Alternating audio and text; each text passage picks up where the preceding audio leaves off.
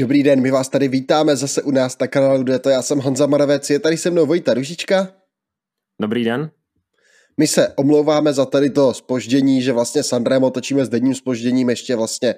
no, s hodně velkým spožděním. My jsme totiž včera dělali takový ten náš tradiční sraz, kdy jsme se potkali na Sanremo, sledovali jsme to společně v Praze po takových eh, občerstvovnách a tak proto vlastně točíme až další den a netočili jsme večer, protože jsme si zpříjemnili, aspoň jsme se potkali, zase jsme se pobavili, podebatovali jsme o cyklistice i o tom, o dojetu a tak. Takže Vojto, jak hodnotíš Sanremo? Uh, tak uh, ty občerstvovny byly zajímavé, to bylo, to bylo příjemná, příjemné osvěžení Sanrema, ale celkově ten závod byl taky jeden z těch uh, zajímavějších ročníků, nebo pokud mám zhodnotit tak celkově ty poslední ročníky, tak otázka, jestli nebyl vůbec ten nejzajímavější, protože po dlouhé době jsme skutečně měli, dá se říct, bitvu těch nejlepších a což většinou na Sanremu vyhrávají outsidři, tak to se tentokrát určitě říct nedalo, protože skutečně ta čtyřka, co udělala ta první čtyřka, byla to nejlepší, co asi můžete, co jsme mohli včera mít. E, takže z tohohle pohledu hodně zajímavý ročník a říkám, jeden z těch nejlepších ročníků a myslím si, že pokud někdo nemá rád Sanremo, tak tohle to byla dobrá pozvánka na to sledovat Sanremo každý rok, protože to je závod, který stojí za to a ten letošní ročník stál obzvlášť za to. Dobrá reklama vlastně na Sanremo, když se alespoň v nějaké velmi rychlé rychlosti podíváme na ten, na ten průběh, tak vlastně poprvé v historii se nestartovalo v Miláně, startovalo se v, v Abiate Grasso, což je vlastně kousíček od Milána, ale pak ta trasa vlastně klasicky Passe del Turquino, Trecápy, Cipresa, Poggio, takže vlastně tam už bez změny a vytvořil se únik sedmičlený zajímavou taktiku zvolilo Jayko, které tam poslalo dva jezdce Jana Máse Alexandra Balmara. Za zmínku by stál i vlastně Negasi Hajulu Abreha z týmu Q365, což byl vlastně první Etiopan, který vlastně v historii závodil na Milan San Remo. Ale každopádně tyhle dvě skupiny jeli, za nimi se tam střídali ty silné týmy typu vlastně Total, UAE, Trek, Jumbo, Alpecin přidal ruku k dílu, to samé Grupama, nebo Grupama nebo uh, Quickstep, takže tyhle týmy tam vlastně točili se, drželi ten, drželi ten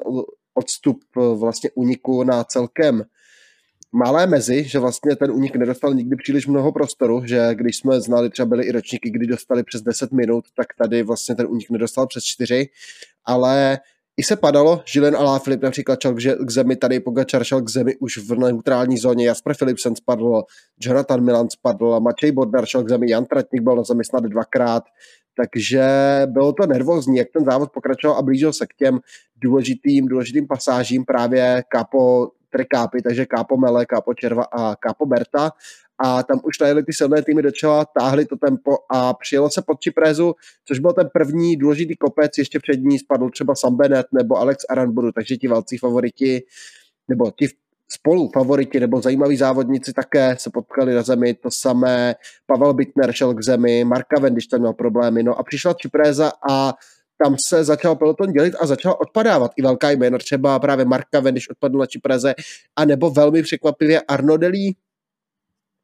Myslím, že Mark Cavendish odpadal snad dokonce na té kápy ještě, ale na Čipráze skutečně to začalo redukovat hodně. Jak jsme to viděli konec konců i loni, tak se dalo čekat ta strategie týmu UAE, že to rozjedu na Čipráze, což se podle očekávání stalo a začaly očesávat ty sprintery. Eh, byla to možná trochu menší selekce než loni, protože přece jenom tým UAE tam si chtěl nechat určitě nějaké domestiky k dobru, což se jim loni nepovedlo. Právě loni už tam moc neměl kdo tahat Pogačera po Čipréze, protože tam už byl Davide Formulo, tady už byl, toho měl dost. Tentokrát to byla trochu menší selekce, ale minimálně ten účel to splnilo, protože uh, většina těch sprinterských men odpadla. Uh, výjimkou byl asi jenom Caleb Ewan z těch klasických sprinterů, uh, který si tam udržel. Právě Arno Deli překvapivě odpadl docela dost brzo a ostatní sprinteři jako Sam Bennett ty taky odpadali, takže asi splnilo to svůj, svůj účel to tempo týmu UAE protože zkrátka ta skupina se výrazně zmenšila. Pak ve sjezdu dokonce jsme poprvé viděli i Matěje van der Poel z Čiprézy, kdy si van der Poel poodjel uh, o pár metrů společně s Matem Trentrem a s Renem Kragem Andersenem, ale uh, asi usoudil, že by to bylo uh, dost zbytečný útok. Vrátil se do pelotonu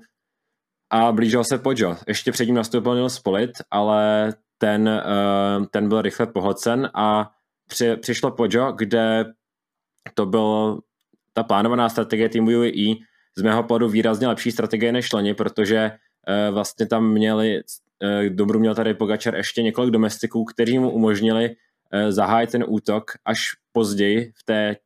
těžší fázi Podža, ne jako loni, kdy se tady Pogačar vystřel hned na úvodu a pak už neměl sílu na to reagovat, ale letos počkali si asi a z mého pohledu to UAE udělal takticky asi nejlépe, jak mohl. Tam moc nebyl prostor k tomu udělat něco jinak podle mě to udělali naprosto geniálně a naprosto všechno správně, že to udělali takto Tim Valence rozjel to velmi dobré tempo a ta skupina se natáhla, vlastně ti jezdci jeli pak každý jeden za druhým, takže to byl takový dlouhý had a najednou za Matěje van der Poolem na nějaké osmé pozici tam seděl Mateo Trentin, který v jednu chvíli, v jednu chvíli vlastně odpojil Matěje van der Poola před sebou a vyblokoval, vyblokoval vlastně celou skupinu pro následovatelů, takže ze hry najednou byli Turžis, byl tam za ním Paulos, Alá Filip byl pryč, Ballerini, Laport, Kort, Juven a další závodníci Kosnefora, tam byl taky mimo hru, Sheffield byl najednou mimo hru, Girmay byl mimo hru, takže vlastně tady ti velcí jestli kteří tam mohli v závěru míchat kartami a být nebezpeční, tak vlastně takhle UAE eliminovalo protože tam většinou byli sami, tak už se po sobě začali koukat. Na čele nám najednou zůstala jenom skupinka, tam byli vlastně, tam byl zůstal vlastně jenom Mohoric, zůstal tam Serenkrak, Andersen, Ghana, Fan Art, Pogačar, Van Der Poel a ještě Tim Valens, který tam tahal to tempo, takže vlastně ti tam zůstali, ti tam zůstali na čele a za nimi vznikla mezera a byla to první výrazná selekce, způsobená vlastně geniálním tahem Matea Trentina, který vlastně zbytek těch lidí odpojil a vytvořil tam takhle uměla tu mezeru a já se možná i divím, že tady ta strategie není v tom pelotonu používaná vlastně čas vícekrát. No je pravda, že tam za tou selekcí nebo za, tím, za tou mezerou zůstal třeba Mats Pedersen, který byl podle mě pak hodně silný, protože vytvořil tu druhou stíhací skupinu e, společně s Matějem Mohoričem, která se snažila dojet tu čelní čtyřku potom, ale uh, Mats Pedersen zkrátka, ta mezera byla hodně velká a on by tam musel předvíst nějaký třeba tak desetisekundový sprint, aby se dostal do, té, do čela zpátky, což bylo samozřejmě poté stálo hodně sil a pravděpodobně uh, by to uh, znamenalo ještě větší ztrátu, takže chytrý tak od Matea Trentina, jestli nevím, proč není tento krok používaný častěji, možná i třeba z nějakých etických důvodů otázky, jestli to třeba ty závodníci prostě nějak nedělají, ale vidí, viděli jsme párkrát, že už se to něco stalo a vždycky je to účinné, obzvlášť tady na podžu se to hodně povedlo, eh, zatímco vepředu teda jel ostré tempo Tim Valens a všichni věděli, co se stane, že nastoupí tady Pogačar, to bylo víceméně stoprocentní věc, to se skutečně stalo a za kolem tady Pogačara možná trochu překvapivě v tu chvíli nebyl žádný favorit, ale eh, dostal tam Serenkrak Andersen jako domestik eh, pro Matěje van der Poola, ale ten neměl moc dlouho nebo moc dlouho nevydržel za zadním kolem tady Pogačera, vytvořil se tam mezera, tu, tu musel překlenout Filipo Gána, který tam taky musel hodně zrychlit, aby dojel za tady, tady Pogačera a pak už Wout van Aert a Matěj van der Poel, ale Matěj van der Poel ten víceméně se držel zadní kolo, kolo, Wouta van Aerta a byl to Wout van Aert, který musel zalepit tu mezeru, takže tady jak Ganu, tak Pogačera, tak van Aerta to stálo hodně sil. Ne, že by to Matěj van der Poel nestálo žádné sil, to určitě ne, ale uh, on nejlépe využil toho, toho zákrytu, protože ta rychlost na podžu závodníci v tu chvíli jeli přes 40 km za hodinu a tam se určitě ten, ten zákryt uh, hodně ušetřil síle Matěje van der Poolovi. Určitě, protože vlastně ta Matěj van der Poel to udělal velmi chytře. Nechal se dopracovat nebo dotáhnout, tam vlastně nechal to odpracovat to fan Arta. Mě překvapilo vlastně už v nájezdu na Pojo a když se tam tvořil ten had, že vlastně oni byli fan Art i Matěj van der Poel poměrně vzadu, zatímco tady Pogačar byl na čele a bylo všem úplně jasné, že nastoupí, tak vlastně, že oni to tam pozičně nezvládli. tak uh, mám, mám přebrat, přebrat slovo, takže uh, z mého pohledu teda uh, Van der Poel, kdybych to chtěl říct, to vlastně zvládnout takticky asi úplně ideálně, protože uh, tady tu situace pro něj mohla být trochu náročná takticky, tam se zorientovat na podžu, ale Van der Poel tam zkrátka byl, dojel si a ušetřil nejvíce se jak mohl a možná poté z toho dokázal těžit. On byl asi nejsilnější, ale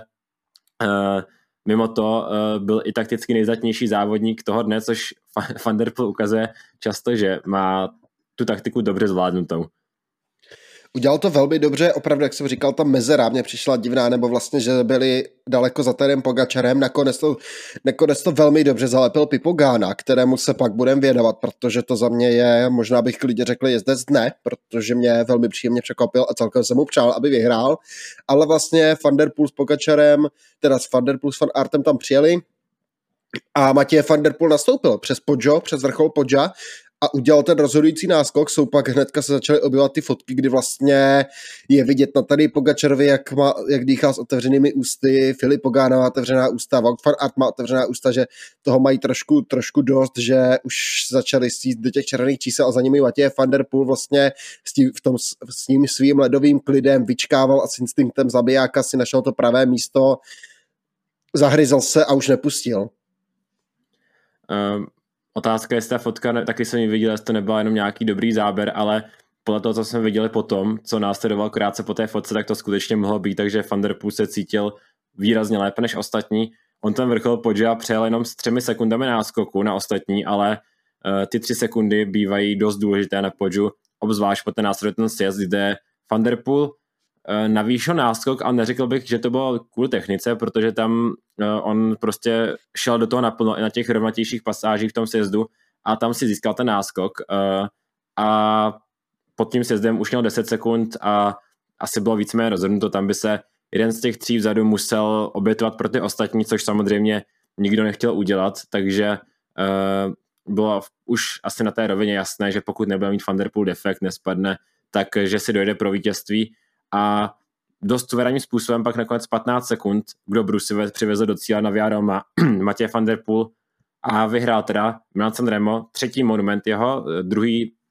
eh, vlastně druhý závod, ale třetí monument celkově, protože vyhrál už dvakrát Flandry, teďka vyhrál Sanremo eh, a pak zajímavý za mě sprint o to druhé místo, protože tam eh, papírově nejpomalejší, tam je Filippo Gána,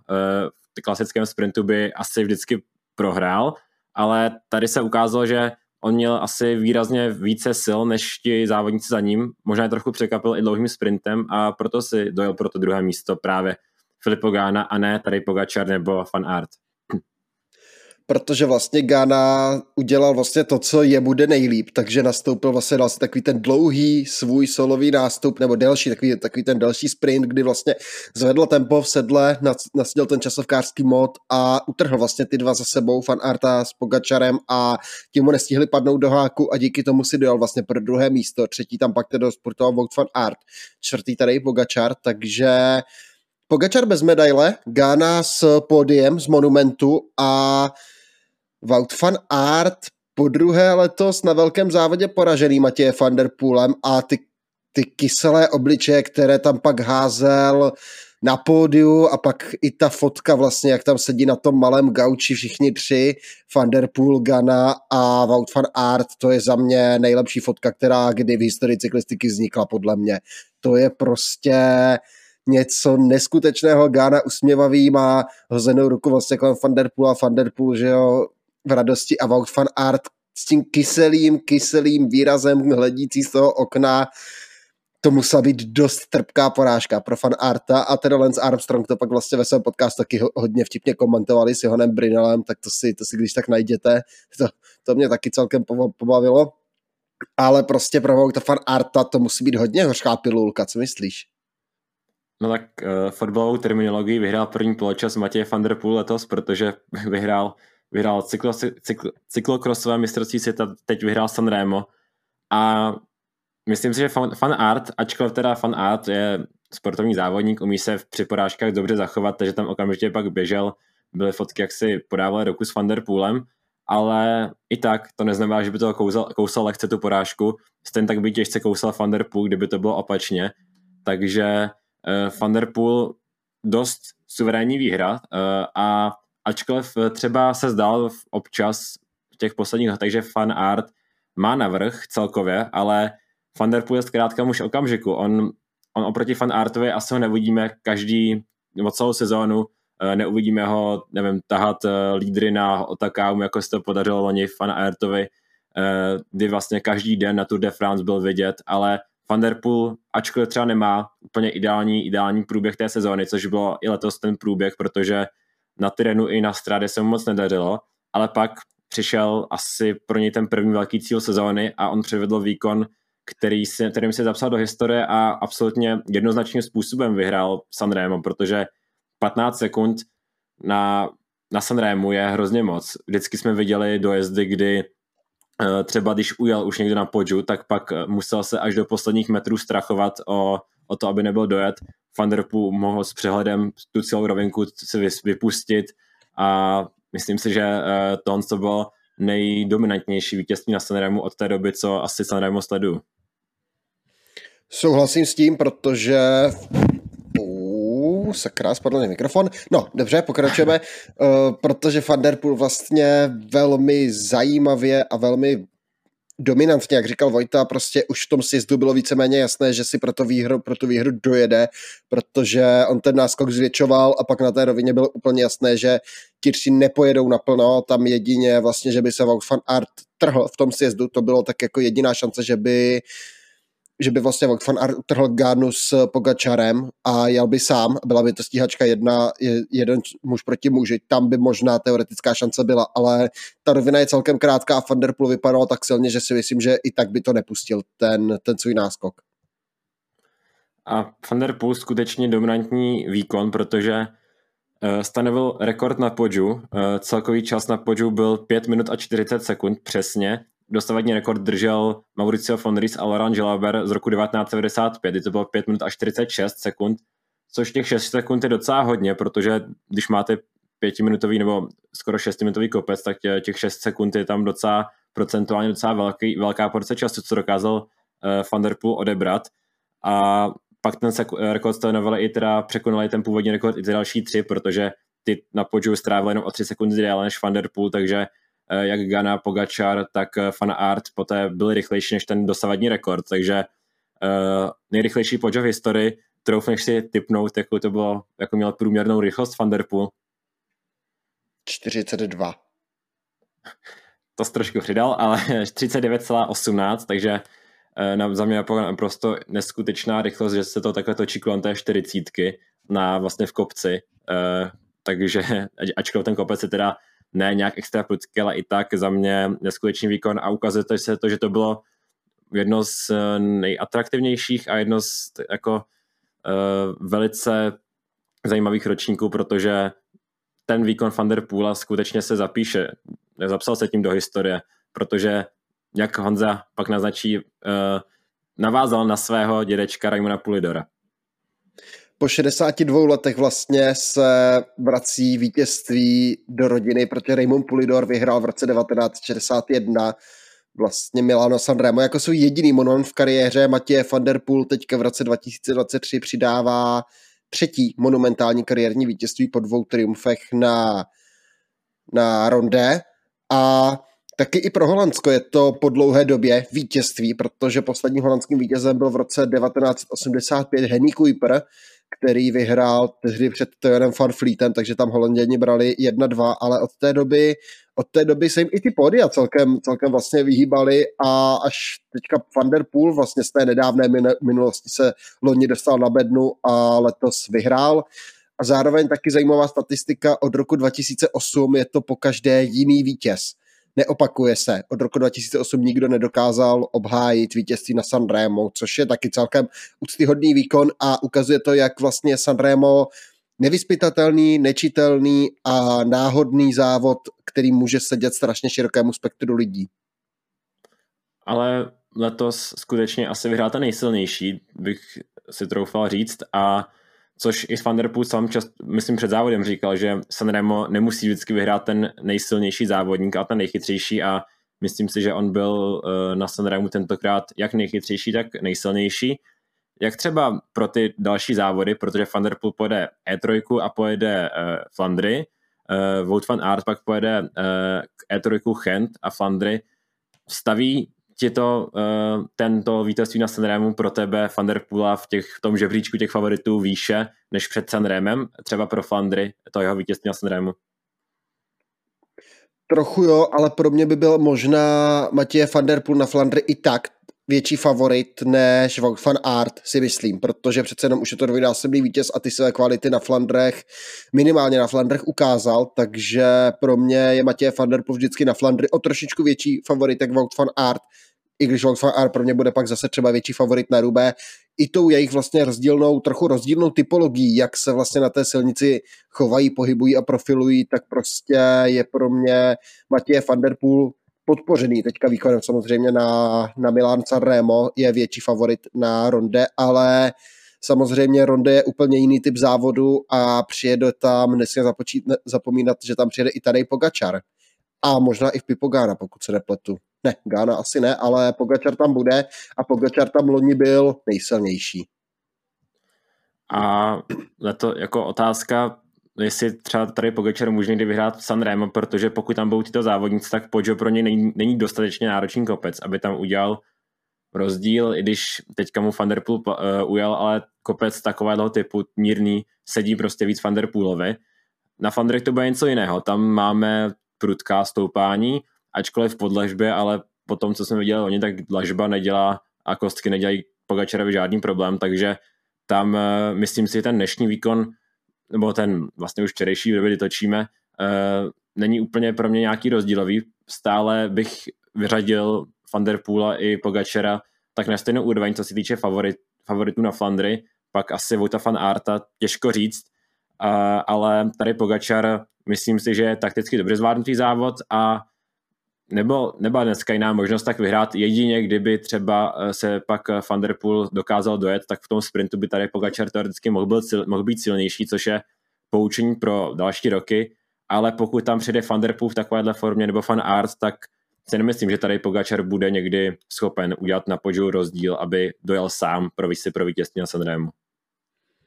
Uvidíme, co nám přinesou příští roky a čekám, že tady Pogačar bude Sanremo obrážet i dál, protože přece jenom to vypadá, že je to závod, který ho baví a tu šanci tam rozhodně u sebe vidí, že má šanci vlastně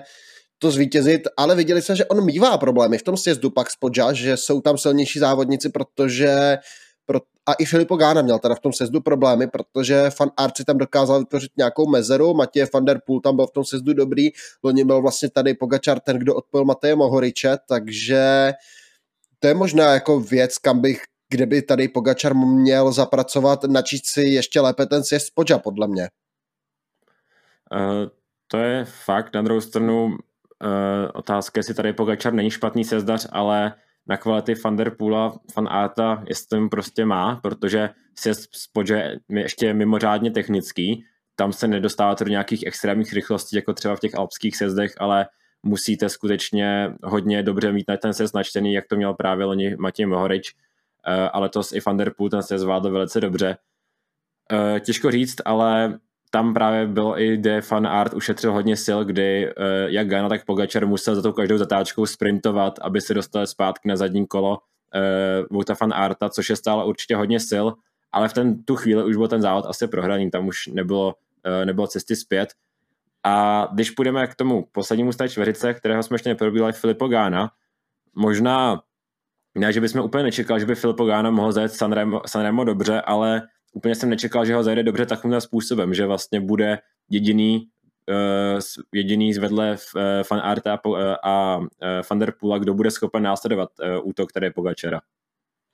Jakože Pojo je kopec, který je Gánovi ušitý na míru. Prostě není dlouhý, není prudký, je to kopec, kde on bude, kde, který mu má papírově sedět a kde on by měl být velmi silný, což ukázal. A, ale pro mě bylo překvapivé, že vlastně v tu chvíli, kdy Pogačar nastoupil, tak to byl právě Gana, kdo se okamžitě zjevil za Pogačarem na zadním kole, že vlastně se tam obohodil z SKA, Serna Kraga Andersena a dojel si Pogačara když to jsme pak viděli, že Wout van Aert má celkem problém se tam dojet a Pipogana ten vypadal, ten vypadal velmi nabuzeně. Já možná bych čekal, nebo Pipogana možná mohl udělat to, že docvakl Pogačara a pak mohl nastoupit sám, zkusit to, protože je vynikající časovkář, asi věděl o nějakých těch rezerv, rezervách do sjezdu a zkusit prostě ujet sám ještě, než se tam k němu dostanou, dostanou vlastně fan art fan art s Van Der Poolem, když tam byla ta mezera a zkusit to vlastně roznastupovat, roztrhat, nejet starým Pogačarem a zkusit to. to je možná tak jako jediné, co by Ganovi vytknul, protože pak, pak to dobře zvládl v tom sezdu, limitoval ty ztráty a na té rovině skvěle vlastně nachytal, nachytal fan Arta s Pogačarem, na, když se tam koukali po sobě a ujeli jim. No za mě to byl druhý nejsilnější závodník dne, což nejenom podle pořadí v cíle, ale podle toho průběhu, protože on tam musel právě zalepit eh, ten nástup tady Pogačara, kde eh, Van Der Poel zaprvé ušetřil trochu více sil.